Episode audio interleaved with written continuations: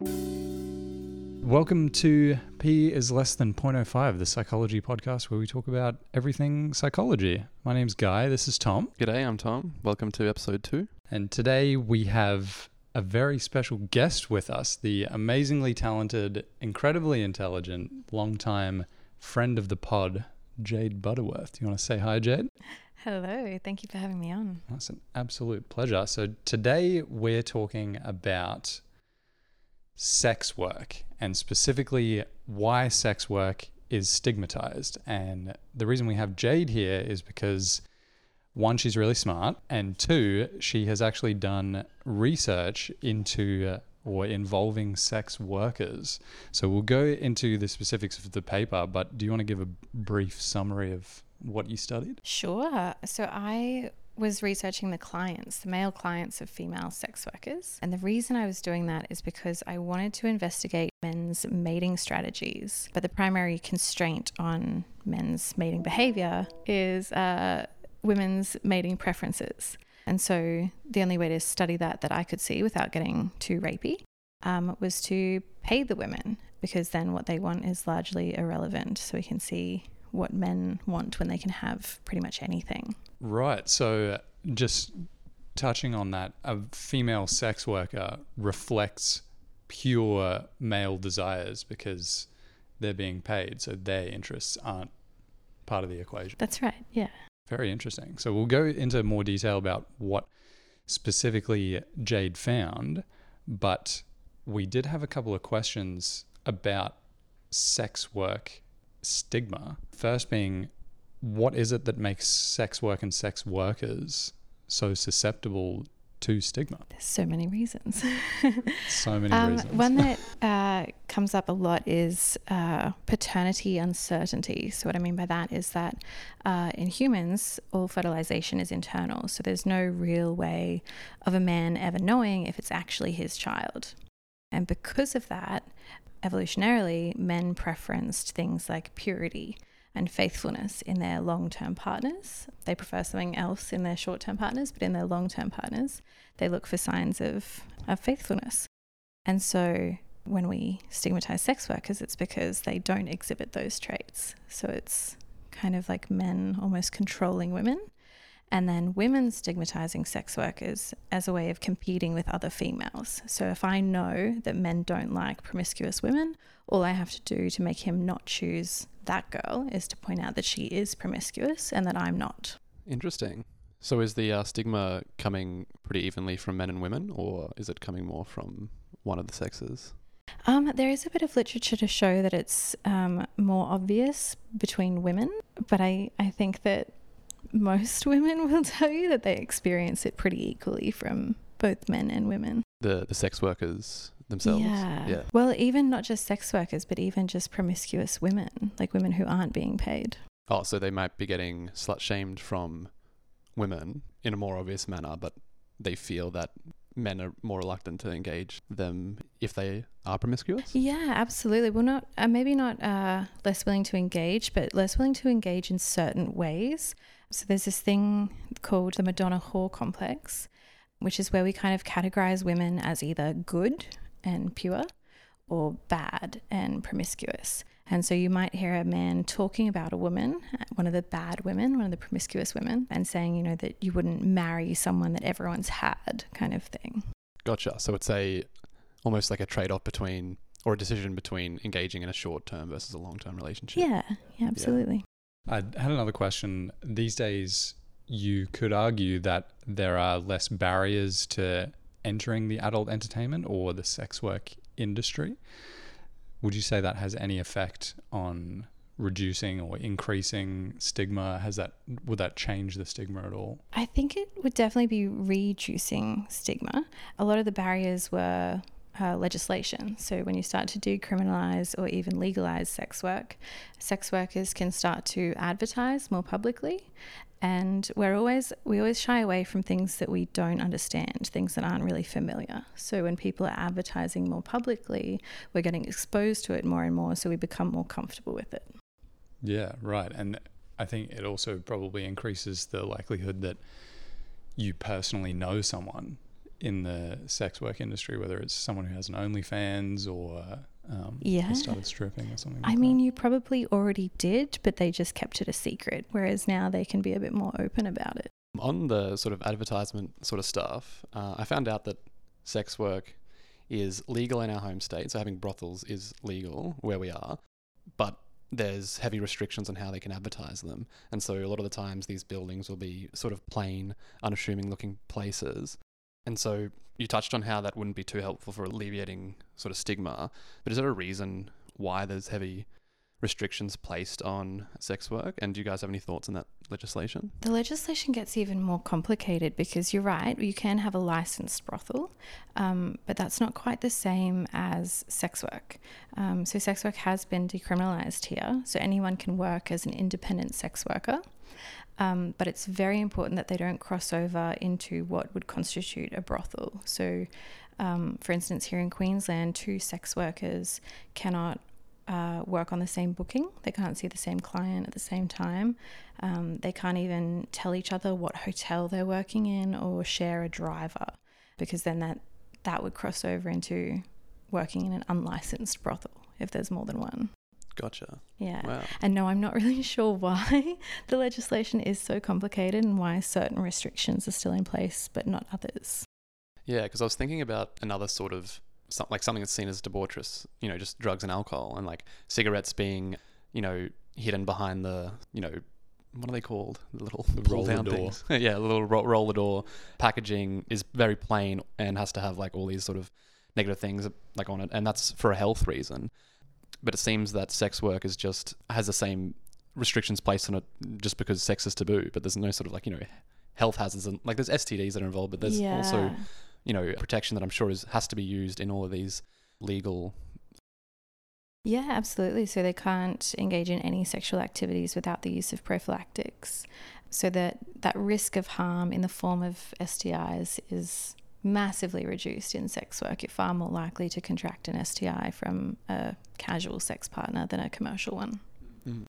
But that, of course, didn't used to be the case. So it is possible that our, you know, our moral aversion to sex work stemmed from the risk of spreading S T Is. Yeah, that makes sense. Yeah, that yeah, that would make sense, especially before there were prophylactics. That does raise a really interesting point about the risk, because you could argue that using a sex, going and seeing a sex worker or being a sex worker could be stigmatized because you have an increased risk of an S T D. But once you totally remove that, which it sounds like that is the case, that your your risk is actually higher with just casual sex partners, it means that the stigma is just coming from question mark. Yeah, I mean, it's it's really hard to outlearn that when you've had it kind of drilled into your psyche for so long. And I I don't think that um, the general public would really think that sex workers are getting tested every eight weeks or however often they're choosing to.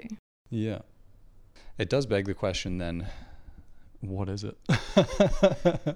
It's such an interesting topic, because I know I've said this to you both a few times, but when I talk to someone about sex work, I can never predict how they'll feel about it. And I have people who I know who are very left-leaning, very liberal, have liberal ideas about sex and relationships, and then are disparaging of sex work, and they're on the side that stigmatizes it. It's very strange. Are they the same people that would have a problem with casual sex, or is it just commercial sex?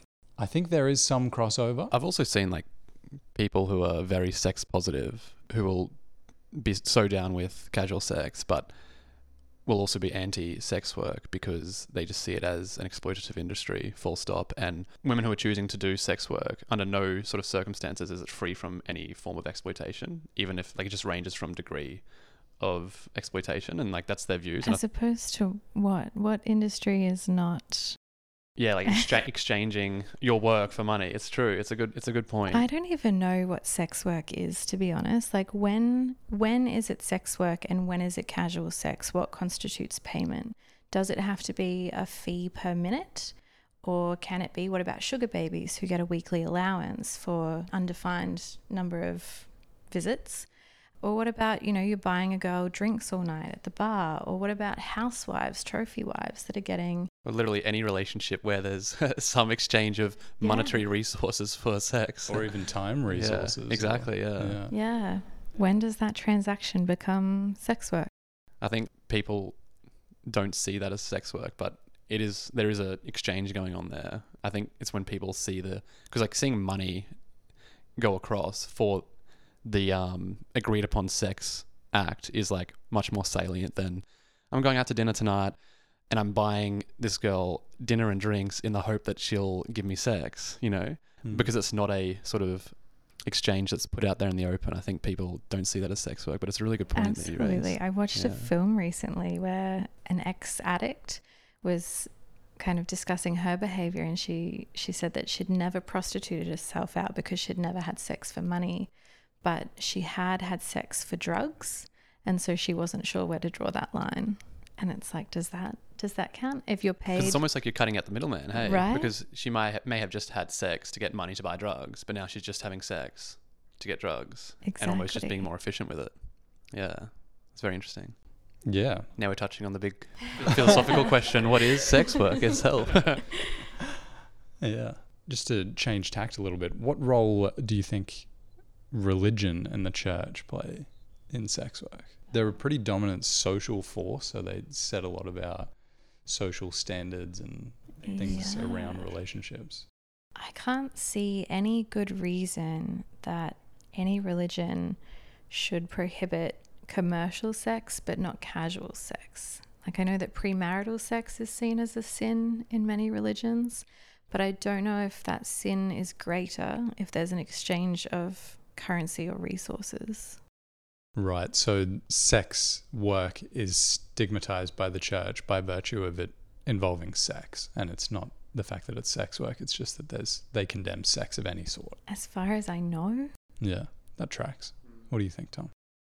Yeah, it's interesting. I don't know if, like, the Bible, like, we'll take Christianity for example, I don't know if the Bible, like, sort of sets out rules to certain degrees, like, you know, like, so sex before marriage is bad, but paying for sex is even worse. I think it's just like blanket statements like, you don't have sex unless you're married. Hmm. So And procreating. Exactly. But I do have a suspicion that despite the Bible not sort of explicitly stating these things, that the church probably would have a more unfavorable view of uh, sex work compared to casual sex, just because of, like, societal norms. I think they would sort of abide by a lot of the sort of social norms that we abide by as well. Yeah. There is one interesting, indulge me while I go on a journey, but there is one link between religion and sex work that I find really interesting. So there's one society that um, I found when I was looking into this.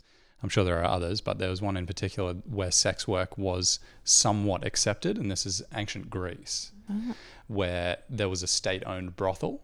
And there was a form of sex work, these uh, usually women called hetera, that was similar to geisha, where people paid for their companionship rather than um, explicitly sex. And they were highly educated, and it's not unreasonable to think someone would see one of these people and think, that's what I want to do when I grow up. That sounds like a lot of modern day sex workers. Yeah, yeah. The fact that you said it was state-owned is interesting, because it, like, maybe shows that dominant religious norms and societal norms co-vary with each other, because it wasn't like privately owned, it was like state owned. So exactly, yeah. The whole society, like the whole of ancient Greece, were probably like, this is more or less fine, you know? Yeah, exactly. If we can tax it, it's okay. Yeah, exactly. Yeah, and that's an interesting point, because there's a fable from that time of a young Hippolytus who uh, wasn't interested in sex at all. He just wanted to stay at home and play RuneScape. And Aphrodite, the god of love and desire, was so angered by this that she had him killed. So not only was sex not discouraged by ancient Greek religion, it was actually actively encouraged. And at the same time, we have a society where sex work is somewhat accepted. So great. Let's execute all the men that don't consume sex work. Yeah, yep, exactly. That's a good message to take away from this episode. We might have new hosts next week. Yeah. But it is interesting, that link between religion and sex, because I think what you said about religion being restrictive is one hundred percent right. Something I came across when I was reading was a quote from Buddha that says, "It were better for you, foolish man, that your male organ should enter the mouth of a terrible and poisonous snake than it should enter a woman." Oh my goodness. He was so flat out against sex. Wow. Yeah. Or oral sex by the sounds of it. Or, yes. Oral sex is an interesting one, hey? Like, not too long ago was it like fully condemnable, like socially, like it was it was sort of seen as um analogous to how sodomy would have been seen like twenty years ago. Um, really? I'm pretty sure sodomy was illegal in Queensland only up until like twenty sixteen. Don't quote me on that, but I I swear I read something in the in the news like when I was in uh, twelfth grade about sodomy becoming illegal. That's so interesting, yeah. Especially when you like juxtapose that with how many, you know, virgins there are still in the world because they've only had anal sex or oral sex, and it doesn't yeah, count exactly. unless it's, it's vaginal. It's just totally arbitrary, like what what is fine and like what's not.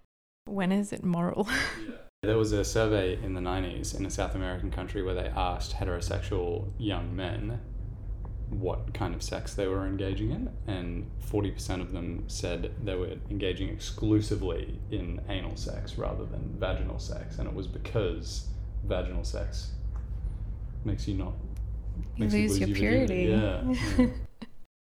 Wow. But yeah, it is interesting what we consider sex and what we consider not sex. And then of course before marriage oral sex is totally fine, but once you're married, if you have oral sex with someone who's not your wife, it's completely unacceptable. Suddenly it counts as sex. Yeah, suddenly it is sex. So do you think the big forces, like unbeknownst to everyone, are internal gestation and um, paternal uncertainty mixed with like female intersexual competition, like driving all of these like weird sexual proclivities and prescriptions? Yeah, absolutely. And as well as the one we talked about, like the moral foundation of, of cleanliness or purity, it's um there's some work by Jonathan Haidt yep. on the six moral foundations. And when you look at them, they're quite different whether you ask, like if you ask a liberal person or a conservative to rank them. Um, so liberals will put some of the other ones like not harming others, like care for others and, and loyalty and things like that. They'll value them a lot, um, and they won't really value purity as a moral foundation much. And then conservatives, they all kind of converge and they value them equally. Wow. Yeah. Very interesting. That probably, that checks out as well in my experience with liberals and conservatives, I yeah. feel. Yeah. Hmm. What is one thing that stood out when you were doing this research? Because one thing I find really interesting is I have very little contact with sex workers, and I think the average person would also probably be in in that case, or they they could but they might not know about it. But in any case, they have very little opportunity to talk to sex workers. Sure. Can you talk a bit about that experience of working with sex workers in a research setting, or just in general? Yeah, absolutely. I think one the There were two things that really stood out. The first was that the women were all like super, super smart, really educated, really business savvy. Like they weren't, they didn't feel like they were being exploited at all. Like they were choosing to engage in sex work because it was such fast money. And I should preface this by saying that the women that I interviewed were charging a minimum of six hundred dollars an hour for their most basic service. So this is like top of the tier sex workers, not brothel workers or street workers, street walkers, sorry. So yeah, just speak like these incredibly well-spoken, super smart women. And the second thing that stood out was the range of clients, like the types of men that they were describing when they described their clients, because it was just everyone. Like often their youngest client would be eighteen years old and their oldest would be seventy-five, and everything between, you know, someone who worked at cash converters and would save up their money all month to see a sex worker one time to, you know, multi-millionaires that were taking them overseas for weeks at a time. Interesting. Yeah. I was going to ask about that. I was going to ask if there's personality char- characteristics that are associated with Johns on average and sex workers on average, but it sounds like it's basically a bit of everyone, a bit of everything. Yeah, there, there were personality characteristics associated with the type of experience that they were looking for. Yeah. So things like, you know, how kind they were to the sex worker, how much care they showed for them, how much they wanted to engage in banter and small talk. Those things were associated with whether they wanted like a girlfriend-y type experience or like a variety-filled porn star kind of experience, but not so much traits associated with just seeing a sex worker. Gotcha, yeah. And was that moderated by whether they were already in a relationship or not, whether they wanted to see uh, have the girlfriend experience or the porn star experience? Yeah. Did you find so that effect? Um, so we're looking into a dual mating strategy and whether men were seeking um, a pair bonding, relationshipy type experience or variety seeking, so that porn star experience. Um, and we found that men did want both of those things, and that their preference for one could be predicted by fulfillment of the other. So the married guys who already have their pair bonding relationship at home wanted a porn starry variety experience with their sex worker, whereas the single guys primarily wanted a relationshipy experience. Wow. So you're saying when you control for the women's preferences, mm-hmm. men want it all, basically. That's right. Yeah. And up until now, a lot of the research suggested that Uh, when unconstrained by women's preferences, men have a preference for variety. But a lot of those studies were using infidelity as an indicator of variety seeking. And in cases of infidelity, you can almost assume that any relationship or pair bonding needs have already been fulfilled. Oh, that is interesting. You want to eat that cake and have it too. Hmm. So it could be anyone. It could, well, maybe. I mean, my study looked at very expensive sex workers, which, you know, like I said, there were some clients who were saving up all month just to spend a little bit of time with these women. But yes, it does mean that I didn't get to look at the men who are seeing cheaper sex workers. Um, and obviously I wasn't looking at men who don't see sex workers at all. But that doesn't seem to be many men. There was like an Australian survey uh, a few years back now that found like twenty-three percent of Australian men admitted to having seen a full service sex worker. Yeah, you mentioned this and this absolutely blew my mind because that means that we would know. I don't know anyone who's told me that they've seen a sex worker, but I would definitely, with that base statistic, I would definitely know many men who have seen a sex worker, and so totally. Would you guy. Yeah, yeah. I think that number itself is probably even underreported. True, because, because there'd be a reporting bias there, like yeah. a social desirability sort of. Absolutely, and a lot of married men, like fifty percent of the clients that I looked at in my study were married. So you can assume they're not in, included in that statistic. Yeah. Mm. Well, maybe. They might have admitted to it, but yeah. a lot of men would hide it. I think there's a real, like, especially around younger men, like a weird sense of shame about having to pay for sex. Like they don't quite view it as choosing to pay for sex the same way that the older clients do.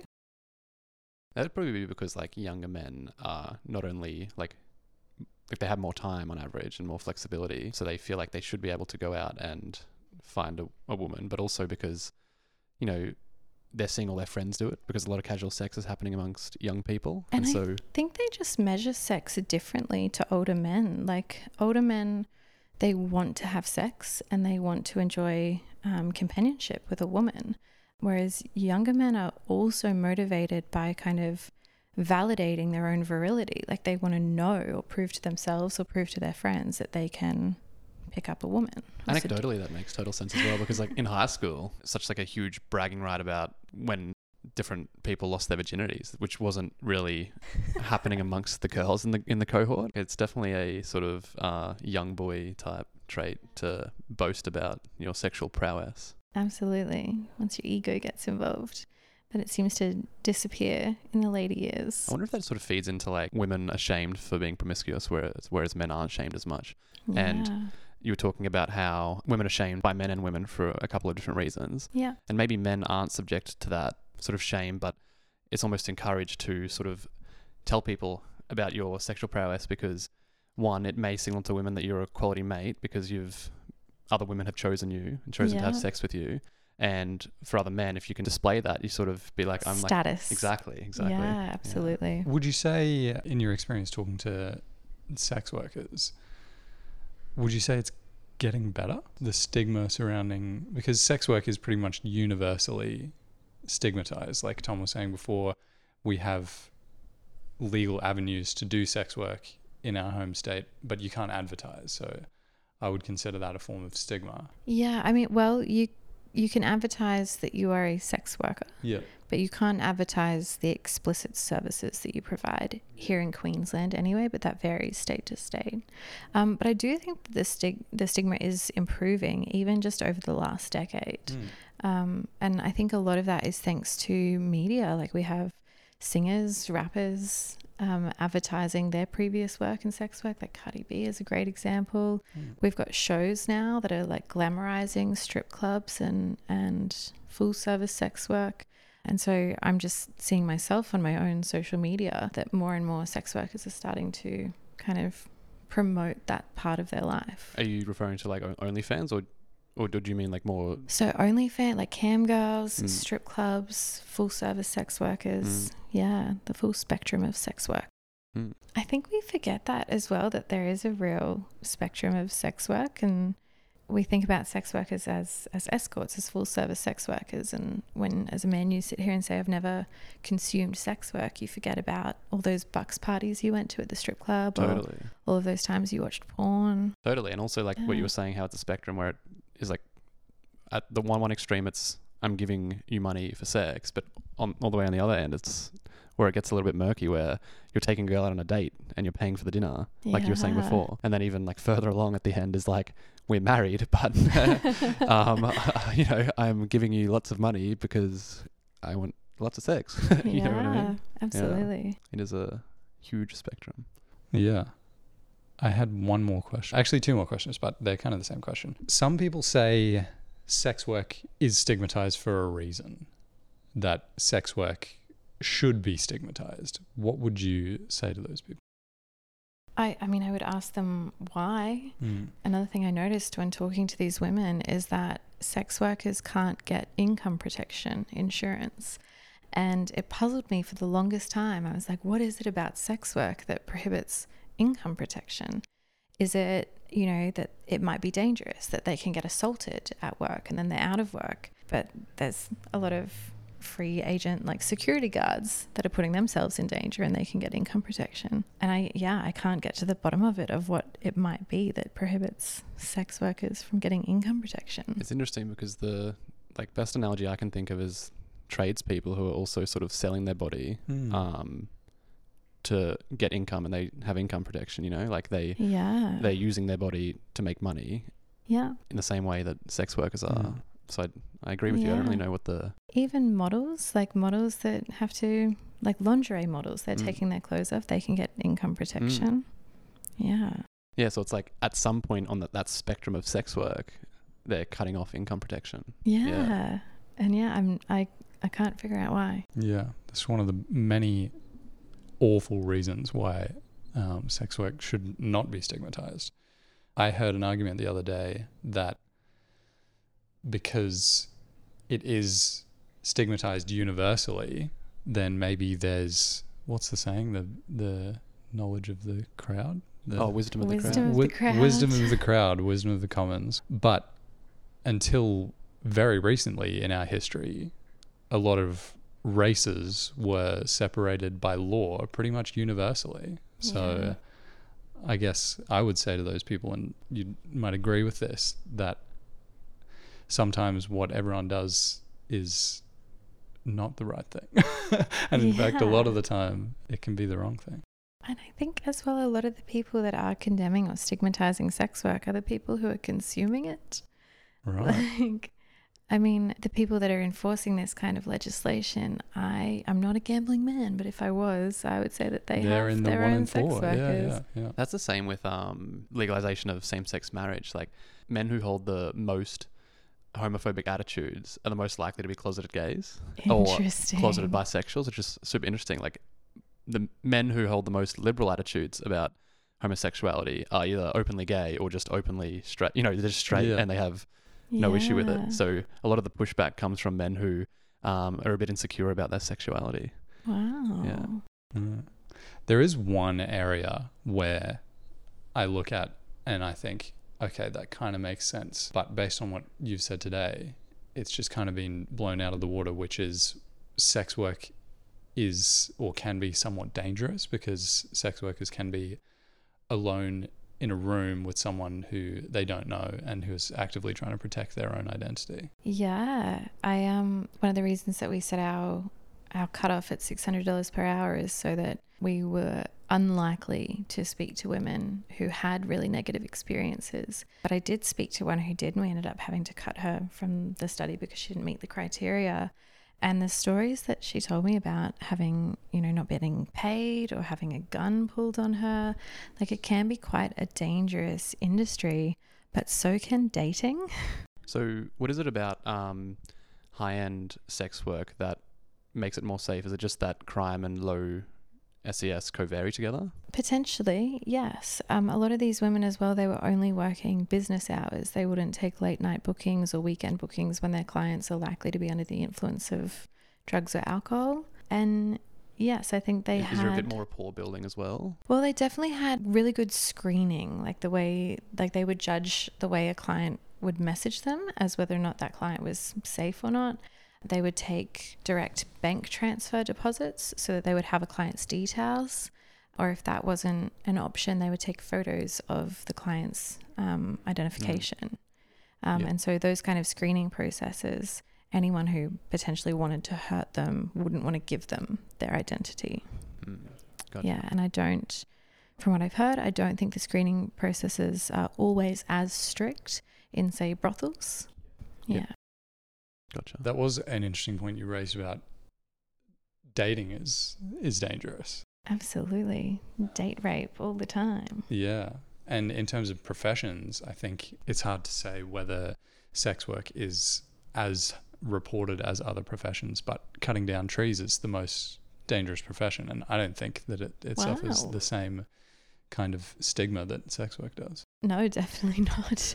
Yeah. I just had a thought that maybe like... just sex in general is taboo if it's in the absence of love, you know? Like there's a lot of sort of um like in, in the West, not so much, but like casual sex is still like on average globally yeah pretty frowned upon and taboo. So like if there's if it's an exchange just for pleasure or just for money in the complete absence of love, it's probably frowned upon. Absolutely. Sexuality should always be chaperoned by love. Mm. So it's moral. And yeah. I wonder how much of that is coming from women's fear that if casual sex or commercial sex is endorsed, that their husbands might seek it out. And if they can stigmatize it, maybe they won't. Yeah. That's a good point. But one thing that a lot of these sex workers said is that their married clients would choose to engage sex workers rather than have an affair, because that way no feelings were getting involved. No one was falling mm. in love. There was no risk to the marriage other than the fact that they were cheating sexually. Yeah, it's like that evolved jealousy sort of dichotomy that they absolutely make people choose. Sexual jealousy or emotional jealousy. Yeah, romantic. Where women are hurt but less hurt by sexual infidelity than emotional infidelity, and men are... hurt. They care more about sexual infidelity than, than emotional, emotional infidelity. Although yeah. both sexes still care about both quite highly. Yeah. It's just when you're forced to choose, that sort of pattern emerges. There's some great evolutionary stories behind why that's the case. Yeah. So women were supposed to get more jealous of romantic or emotional infidelity because that is a threat to our union. That's a threat to you giving me your resources, whereas you having... sex with other women is really just the potential for you to impregnate other women, but not necessarily leave our union. Whereas you worrying about my emotional infidelity is not really a threat to paternal. your your paternity, yeah. But me, my sexual infidelity, then you don't know if it's your child that you're donating your resources exactly. to. Exactly. Yeah, it sort of opens up the arena for cuckoldry and all that sort of like um, wasted sneaky walrus time and effort. What? The sneaky walrus. You know, sneaky walrus. There's a mating strategy in walruses where, because it's a paternal society where there's a a few women and one man who impregnates all of the women, there's a mating strategy where another male walrus will come up when no one's looking and sneak into the, the harem and impregnate a woman and then run away before anyone detects them. That happens brilliant. In a lot of species. There's like, um, fish that can change their colouring yeah. to look like a female on one side so that the men aren't threatened by it, but stay looking like a male on the other side to advertise itself to the female fish. So, yeah, yeah. There's so much like sexual deception. I think even among orangutans, like there's some males that don't get these secondary sexual characteristics to the extent that um, sort of alpha males usually do. And then so they don't really resemble... much of a threat, but they come in and they actually rape the some of the women. Yeah. Wow. Yeah. I think one of you did raise the point that this is, we are talking about the West, and a lot of sex work and our experience with sex work is based on the West, but I don't think it's a stretch to say that the West is probably getting pretty close to sexual enlightenment in comparison with other countries. Yeah, up until the eighties in the United Arab Emirates, it was common for affluent families not to want their daughter, sorry, not to want their son to marry a woman if that woman had been seen by people outside of her immediate family. Wow. Yeah. So in terms of, of sexual restriction, I think it's pretty universal, and I don't know if that would um, also reflect onto sex work stigma, but it would be hard to see how it didn't. Yeah, I'd love to see sort of uh, like statistics that map, that show any relationship between all this, all these birth controls coming on the scene and sort of sexual enlightenment, because I think a lot of the sexual aversion would be, like, one variable would be, you know, protecting yourself against disease or having like disease avoidance sort of mm. mechanisms. But, you know, the base rates for S T Is and S T Ds are so like low in the West compared to other countries that that would definitely be a factor, mm. I think. Mm. Mm.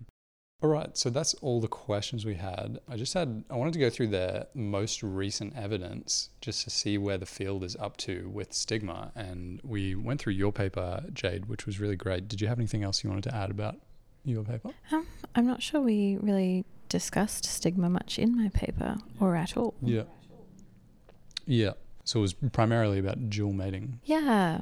Yeah. And the um, using sex workers was just a way to study men on their own, isolated from women. Yeah, great. And so we've spoken a lot about stigma, but we haven't really talked about why it should be avoided and the effect that it has on people. So there was one study that we wanted to talk about. So this is a study by McCleary-Gaddy and James, and this is from two thousand twenty-two. They were looking at the relationship between skin tone and life satisfaction, and they were looking at whether it's mediated by stigma consciousness. What stigma consciousness is, is being constantly reminded that you're in a stigmatized group, regardless of how stigmatized you actually are. So they argued that people who were being constantly reminded of their stigma would have worse life satisfaction. It was seven hundred eighty self-identified African Americans with an average age of thirty-eight. They did it on Qualtrics, which Tom and I have spoken about before, but they paid the participants the equivalent to the minimum wage. This is a U S study, so it's not a great deal of money, but it is equivalent to doing an hour's worth of work. One interesting thing before we go into the what they found was the average income of this these seven hundred eighty people was forty-four thousand five hundred dollars. The average income of the U S for the same year, this is twenty twenty-two, was fifty-four thousand one hundred thirty-two dollars. So leaving that aside, we're seeing a group of people who uh, self-identify as African American who are on average earning less than the average American cohort. But they ask questions like, how often do you think about your race when you interact with white Americans? And some other questions derived from this really well, well-researched scale. So what do you guys think they found? What would you say would be your impression? Would there be a relationship between stigma consciousness and life satisfaction? I think so. I'm going to say yes. Yeah. I think... But I'm not a betting man. Well, when we think about stigma and being stigmatized, often what pops into our head is casual conversations, but people that are stigmatizing these groups are also the people that are making decisions about you getting a home loan, you getting healthcare. Like, yeah, stigma is a very pervasive thing. Yeah, definitely. And you're both one hundred percent right. Perhaps unsurprisingly, a darker skin tone led to a greater fear of being stereotyped. This is a pretty much direct reflection of the finding that a darker skin tone leads to to you being treated poorly, treated more poorly. As your skin tone gets darker, education outcomes become poorer, income becomes poorer. There is a direct relationship between skin tone and life outcomes in general. And another thing that they found, that these authors found, was that the uh, greater fear of being stereotyped did in fact lead to a lower life satisfaction. So the darker someone's skin tone got, the more uh, the lower life satisfaction they had. And this was irrespective of whether they actually experienced discrimination yes. or not? Did, yes. And this wow. is yeah. So this is their just their fear of being stereotyped is causing lower is causing life their life lower life satisfaction. Hmm. So their fear is not. Their fear represents reality, because the darker your skin tone mm. is, the more likely you are actually. But it's almost like social contagion, where like you don't actually have to experience it yourself, but being darker and like seeing how um, dark people are treated on average, yeah, causing um, lower life satisfaction. Yes. I mean, that's assuming yeah. that their fear is stemming from observation and not or, experience. Yes. Yeah. But if it was experience, wouldn't it? Wouldn't they be in the camp? It of, would be a confound. Yeah. Yeah. Right. Yeah, because these are people who haven't. Right. Yeah. yeah experienced yeah. any, which sort of shows how, because I often see, uh, like debates going on between, you know, people are saying, but you've experienced nothing yourself, and they'll be like, I admit that, but I'm like still, et cetera, et cetera, et cetera, trying yeah. to, and it sort of shows that like stigma itself is enough to, you know, cause negative consequences yeah. for groups that are stigmatized. Yeah. yeah. Irrespective of that lived experience. There was an interesting effect that they found in the study as well. Do you want to hear about it? Yes. Well, yes. Let me tell you about it. The researchers found that those who experienced stereotype fear more had lower psychological distress. Why? Is that it from is, resilience, like a buffering effect? That is a great question, and that is one of the reasons that they said that it could... they could be protected from these stereotypes because they experience them so much. They've developed a psychological buffer that protects them from these negative stereotypes, which is just awful. But the researchers, their explanation, that was pretty much it, that when someone experiences racism, they can have two responses. One is, this person who's being racist to me is right. Mm. Or the other is, that person is a racist. And they're two very different responses, because one is a reflection of yourself and the other is a reflection of the yeah. other person. Mm. And they're saying that the more someone experiences racism, the more their response comes the latter, where they learn that their experience of racism is not a reflection of them, but rather of the person just being shitty and having terrible beliefs and opinions. I suppose because if you take the average person and they're experiencing sort of um, racial discrimination constantly, but they have all this evidence to suggest that they're not a terrible person, because they may, you know, have great relationships with their friends, family, a good job and whatnot, then they can start being like, all right, well, these things can't, you know, must not be compatible with one another. Yeah. Why would that not apply to people who experience less racism? It seems almost counterintuitive that the more you experience, the more you can reject it as not a reflection of yourself, because like we were saying, wisdom of the crowd. At what point do you start to believe that it's not just one or two racists, and start to believe that there is something inherently wrong with you just because of the color of your skin? Yeah, I think the clinical psychologists, when they look at this problem, because this isn't the, these aren't the first people to find this. Wow. This is a, a, a well-researched phenomenon. And the clinical psychologists who look into this say that the people who experience a lot of racism are basically given no choice. They either have to develop these wow. these strong psychological barriers or fall into despair, basically. That's inspiring and terrifying at the same yeah. time. Yeah. So what you're saying is that we can improve sex workers' mental health if we just stigmatize them Continue. some more. Yeah. yeah. Ramp it up. Excellent. So yeah, stigma is terrible. It's um incredibly awful for you. It leads to just blanket bad outcomes. And on that note, was there anything else you wanted to say to to our loving audience of me and Tom's mums? At the moment, it's just Guy's mum. I still haven't got over my voice yet. Hi, Guy's mum.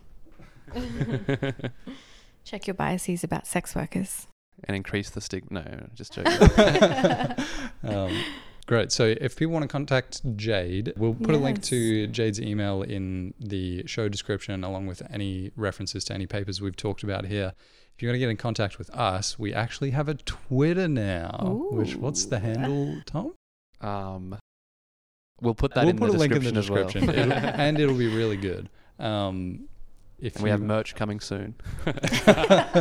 Merch coming in twenty twenty-four. Uh, if you want to get in contact with us, um, write a message in the sky. Thank you for listening.